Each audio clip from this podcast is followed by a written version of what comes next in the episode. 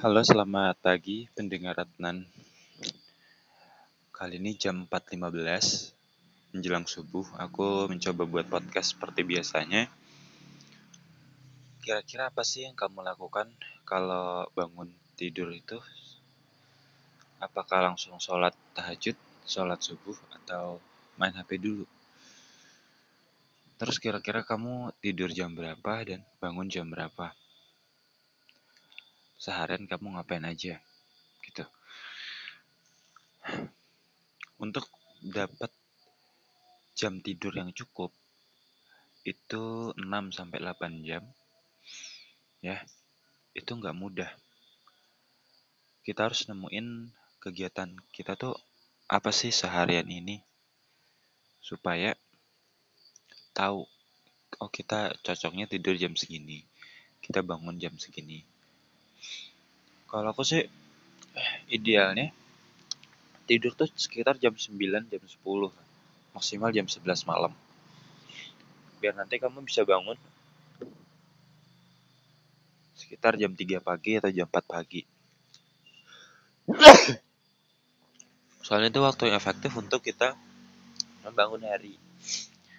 Apalagi sholat subuh yang hawanya sejuk banget seger dan kamu juga bisa mandi subuh. Sebelum sholat subuh tuh mandi biar seger nanti habis asar mandi lagi gitu. Dan banyak lah kegiatan-kegiatan yang aku pikir bisa kamu lakukan.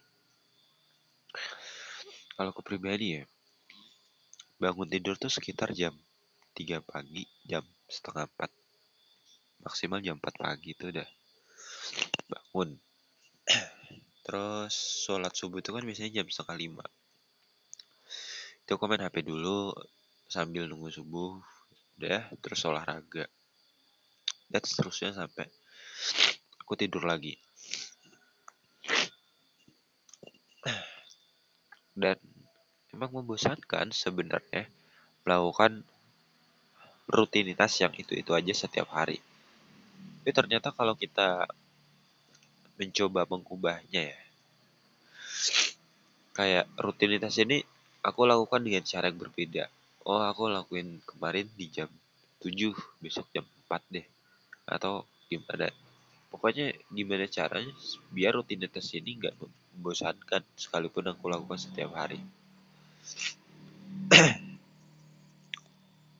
Toh ternyata menyenangkan juga ya melakukan hal yang sama berulang kali.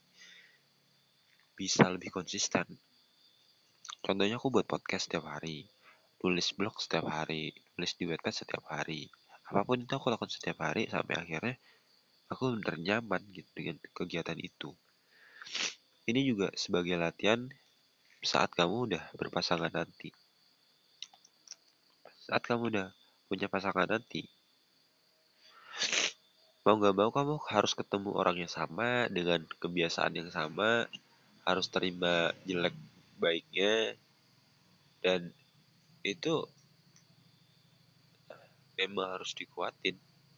Makanya selektif kalau milih pasangan.